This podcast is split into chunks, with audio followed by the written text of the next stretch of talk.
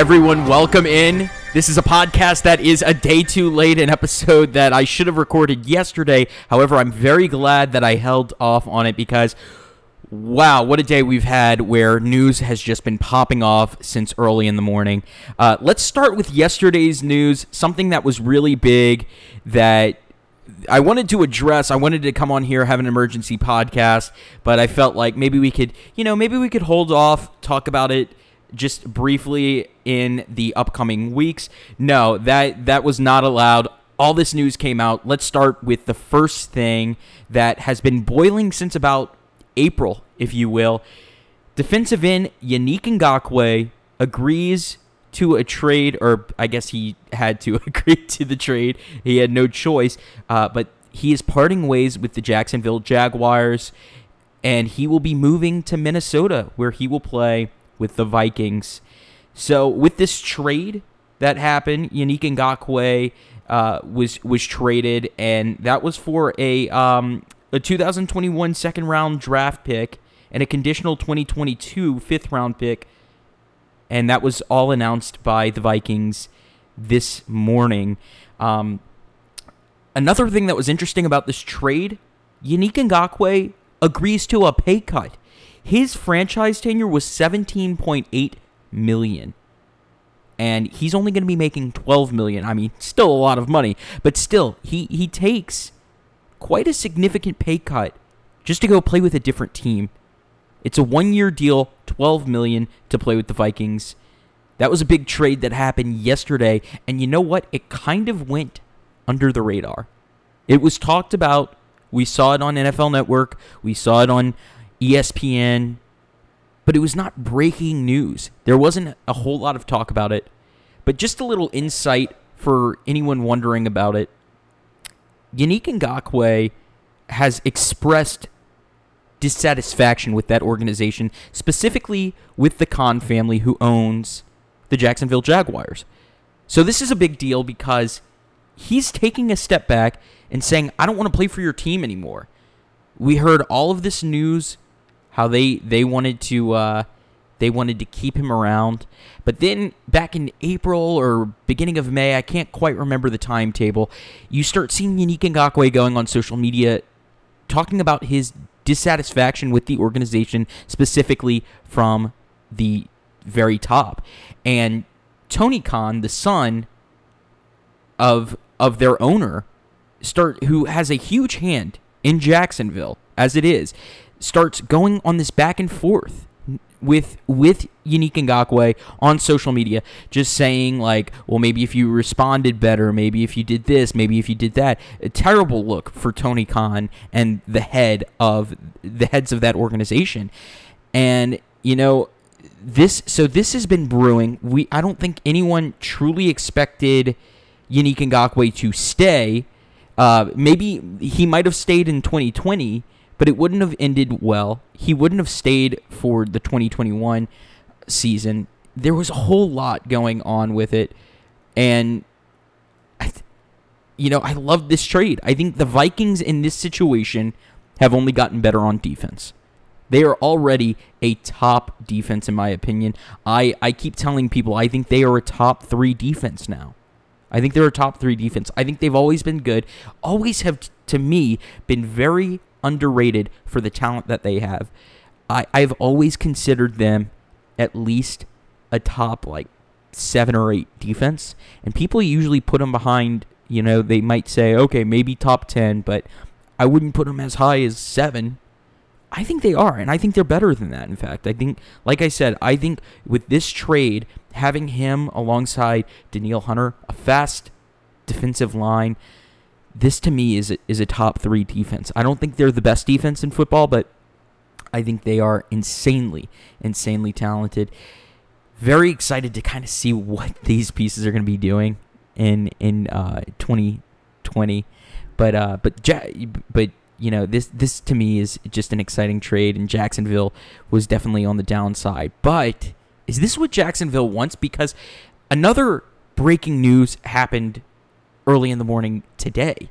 And that is the Jacksonville Jaguars decide to part ways and waive running back Leonard Fournette. Leonard Fournette has been with the team since 2017, he had three seasons with the organization, and now he's gone. He's not a Jacksonville Jaguars. Doug Marrone comes out today saying that that Leonard Fournette wasn't waived because of locker room issues, but rather talent set.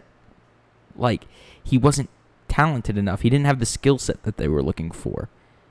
And that doesn't sound right to me. Leonard Fournette, yes, he's very injury prone.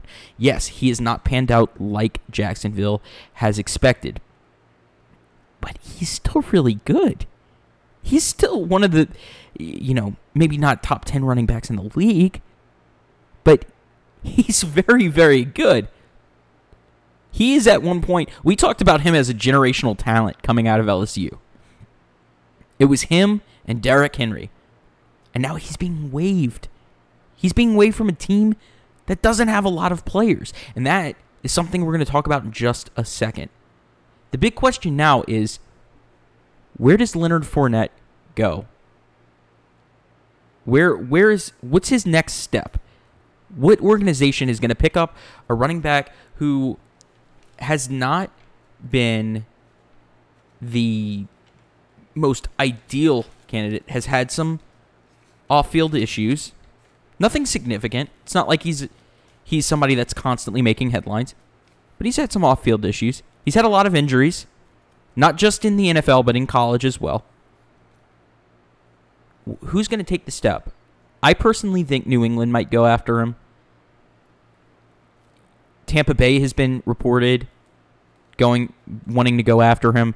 Uh, they they talked with Bruce Arians today, and he said we'll see how it goes, but he's linked up with that organization as a potential candidate. Another one to take like to keep your eyes on. There's two organizations that I would keep my eyes on. The Buffalo Bills, because I have no idea what they're going to be doing with that running back situation. Yeah, they spent a pretty high pick on Zach Moss out of Utah. But Leonard Fournette could be the lead guy. I don't think they believe in Devin Singletary for some reason. I really like Devin Singletary, but I don't seem to see them buying into him.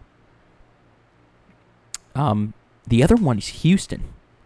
They just brought in David Johnson, but David Johnson's an injury back, injured back as well. Maybe they spend a flyer on Leonard Fournette and he becomes their lead guy. Have David Johnson kind of play a one-two role. That would be interesting. I know a lot of people are probably not going to agree with with that landing spot because of David Johnson being there. Just something to think of. I've heard other people think he's going to go to the Chargers so that they don't have to rely on Austin Ekeler as the main guy. a lot of New Orleans fans want him to go to the Saints, which might not be a bad option right now. We'll talk about that in just a second as well. Uh, but let's further take a look at what Jacksonville is doing. So with this waive, they're going to bring white. Uh, they're going to bring, excuse me, running back right. I'm having a hard time with names today. Ryquell Armstead to be their number one guy.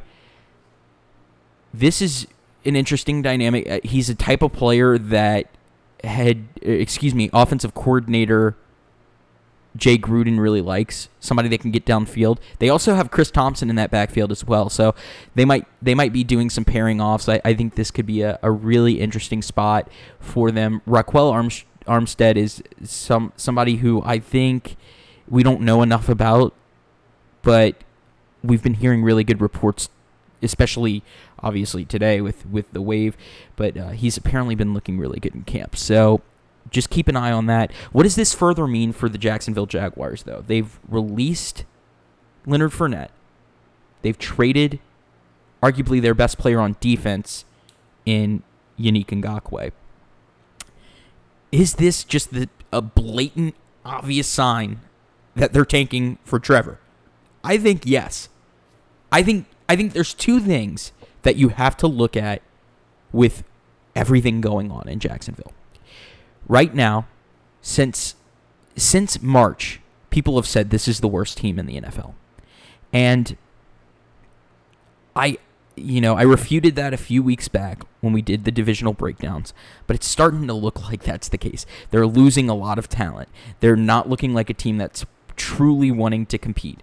Their head quarterback is Gardner Minshew, who I like. He's a he's a great figure to root for. He's fun. He's got a really cool mustache, but he reminds me of Andy Dalton, who I've never been high on. So I don't think he's truly going to be a guy that wins you games. They have very little on defense now. They don't have the dynamic running back that they did.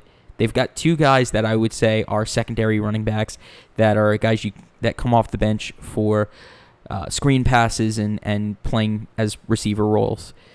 So we'll see where that goes. I think they're tanking for Trevor. But another thing to look at with this situation is the issue at hand, and that is I think there's turmoil going on inside that locker room. I think the Khans have their hands way too deep into the cookie jar, and they aren't ready to give up the cookies that are in their hands. They're, and but they can't they can't pull their hand out because the the jar lid is is way too small and it's stuck. Just release it. Let it go. You can get your hand out. I think they have their hands buried too much into this organization. And I think it's starting to show. And I think that, especially like the talent that's around there, is not very happy with their management. That's that's what I'm looking at. I think this is an organization that is being run into the ground and not it's not it's not looking good. I think there's a lot of behind the scenes issues that we're not being told. And understandably so. Why they wouldn't want that coming out. So, earlier I mentioned Leonard Fournette gets waived, and people are, in New Orleans are talking about, oh man, it could be a really cool one-two punch with him and Alvin Kamara. Well, now we hear Alvin Kamara is on his third straight day of not making mandatory practice or practices because of contract talks. What is going on? These these news stories all came out one after the other within the span of, you know, 45 minutes to an hour, it feels like. So Alvin Kamara might potentially be sitting out because of contract talks, which is odd because just a few days or weeks ago, we hear that Alvin Kamara is just looking ready, like he's looking forward to playing. He's not caring about the contract. He's not worried about the contract. He is just ready to get started, get on the field, have a good time, and and help the Saints try and make a Super Bowl run in the 2020 season. Now we hear something that's a completely different narrative. He's sitting out. He's not at practices. Could this be a good spot for Leonard Fournette to come in and fill that role? You know, you pay him cheap, you put him on a one year deal. I, if you ask me, it's it's personally I don't like the fit. I think Leonard Fournette is very injury prone. He's not a guy that I really want. I think he's still going to be kind of expensive. And then you also have to worry about Kamara. Do I think Kamara is going to be with the Saints long term? Probably not. Let's be honest. He's we're already seeing this contract talk kind of going south. It's not really landing where he wants it to. He's sitting out now after saying that he wasn't going to. I don't think it's going to end pretty for the Saints and Kamara. I don't think that it's going to be a bloodied relationship or anything, but I don't think it's going to be what we want it to. And I think I know New Orleans fans want Kamara to stay there long term, but we've already paid a lot of guys a lot of big money to stay for long terms. Started with Andrus Peat, then you st- or I guess really it started with Michael Thomas. Then you saw Cam uh, Cam Jordan get his money, and then you see Andrus Peat get signed to like a ridiculous deal for a guy who's barely on the field. I didn't like that, but you know, I digress. Now Alvin Kamara's turn is up to get the money, and I don't know if the Saints are going to have that cap space or money just set aside to secure him for another big contract and, and keep him around for another five years or four years or whatever you want to pay the running back. And I don't think Leonard Fournette is going to be feasible for a long term deal because he's going to want a big contract as well. So I don't see him being a fit with New Orleans. I know a lot of Saints fans want him for, you know, maybe a year and that's it. But uh, but I don't see it working out. who knows? It might it might be the spot that that he he snugs in and, and comes to. But reasonably, I see Alvin Kamara moving on, and I see Leonard Fournette going with uh, the Patriots uh, sometime soon. But again, be looking at the Bills in Houston. That's that's my like unexpected. You need a magnifying glass to see it spots for him to land. Some other news that we heard out of camps today, as well as as potential cuts or not potential, just cuts that happen with teams. Prince Amukamara, he's a nine-year vet in the league, great cornerback. He just got he just got the waive from the Las Vegas Raiders. Really interesting. They they must have some spots on that secondary that they're really content with because I think Prince Amukamara is a great player. He just got waived by the Raiders. Another thing that we're hearing, it's come out from Frank Reich again. He said that he is very happy with the running back situation he has. He still plans on using um, both Jonathan Taylor and and uh, what's his name, the other running back that I'm blanking on, Marlon Mack. That's it. Uh, Marlon ba- Marlon Mack, Jonathan Taylor. They're planning on using them as a one-two punch, and he's sticking with that. He thinks both are going to have significant roles in the 2020 season. Another thing out of that camp, Trey Burton went down with an injury, but they said that they expect it to just be a few days uh, couple, or maybe a couple of weeks for his recovery time, and they'll have him back in that offense. And that about wraps it up with all of the breaking news that we've had. Just wanted to come on here, give you a little bit of insight for what is happening, because there has been so much news within the last few hours. So, just wanted to clear it up for everybody, give everybody the headlines that we've been hearing about. Hope you have a great rest of your day. And remember to listen on Friday. We're doing our same old, what is it called? Same old f- football fantasy league show. I don't know what I'm saying. I'm sorry. And I'm not cutting any of this out. This is just going to be, this is just on the spot recording. So that's it. That is it. But uh, make sure that you listen to that. We're going to have 10 guys all who have been on the show, me, Jonathan, Ben, we're going to be on here, and uh, we're, we're just going to live draft. It'll probably be about another long episode, probably another two-hour episode, where we we draft, we talk about the draft, and uh, and we get to hang out with some fun personalities. So we hope that you listen in on Friday to that. Thank you so much for dealing with this emergency podcast with all of the breaking news and craziness that has happened in less than 48 hours. You guys have a wonderful day, and uh, football's back, baby.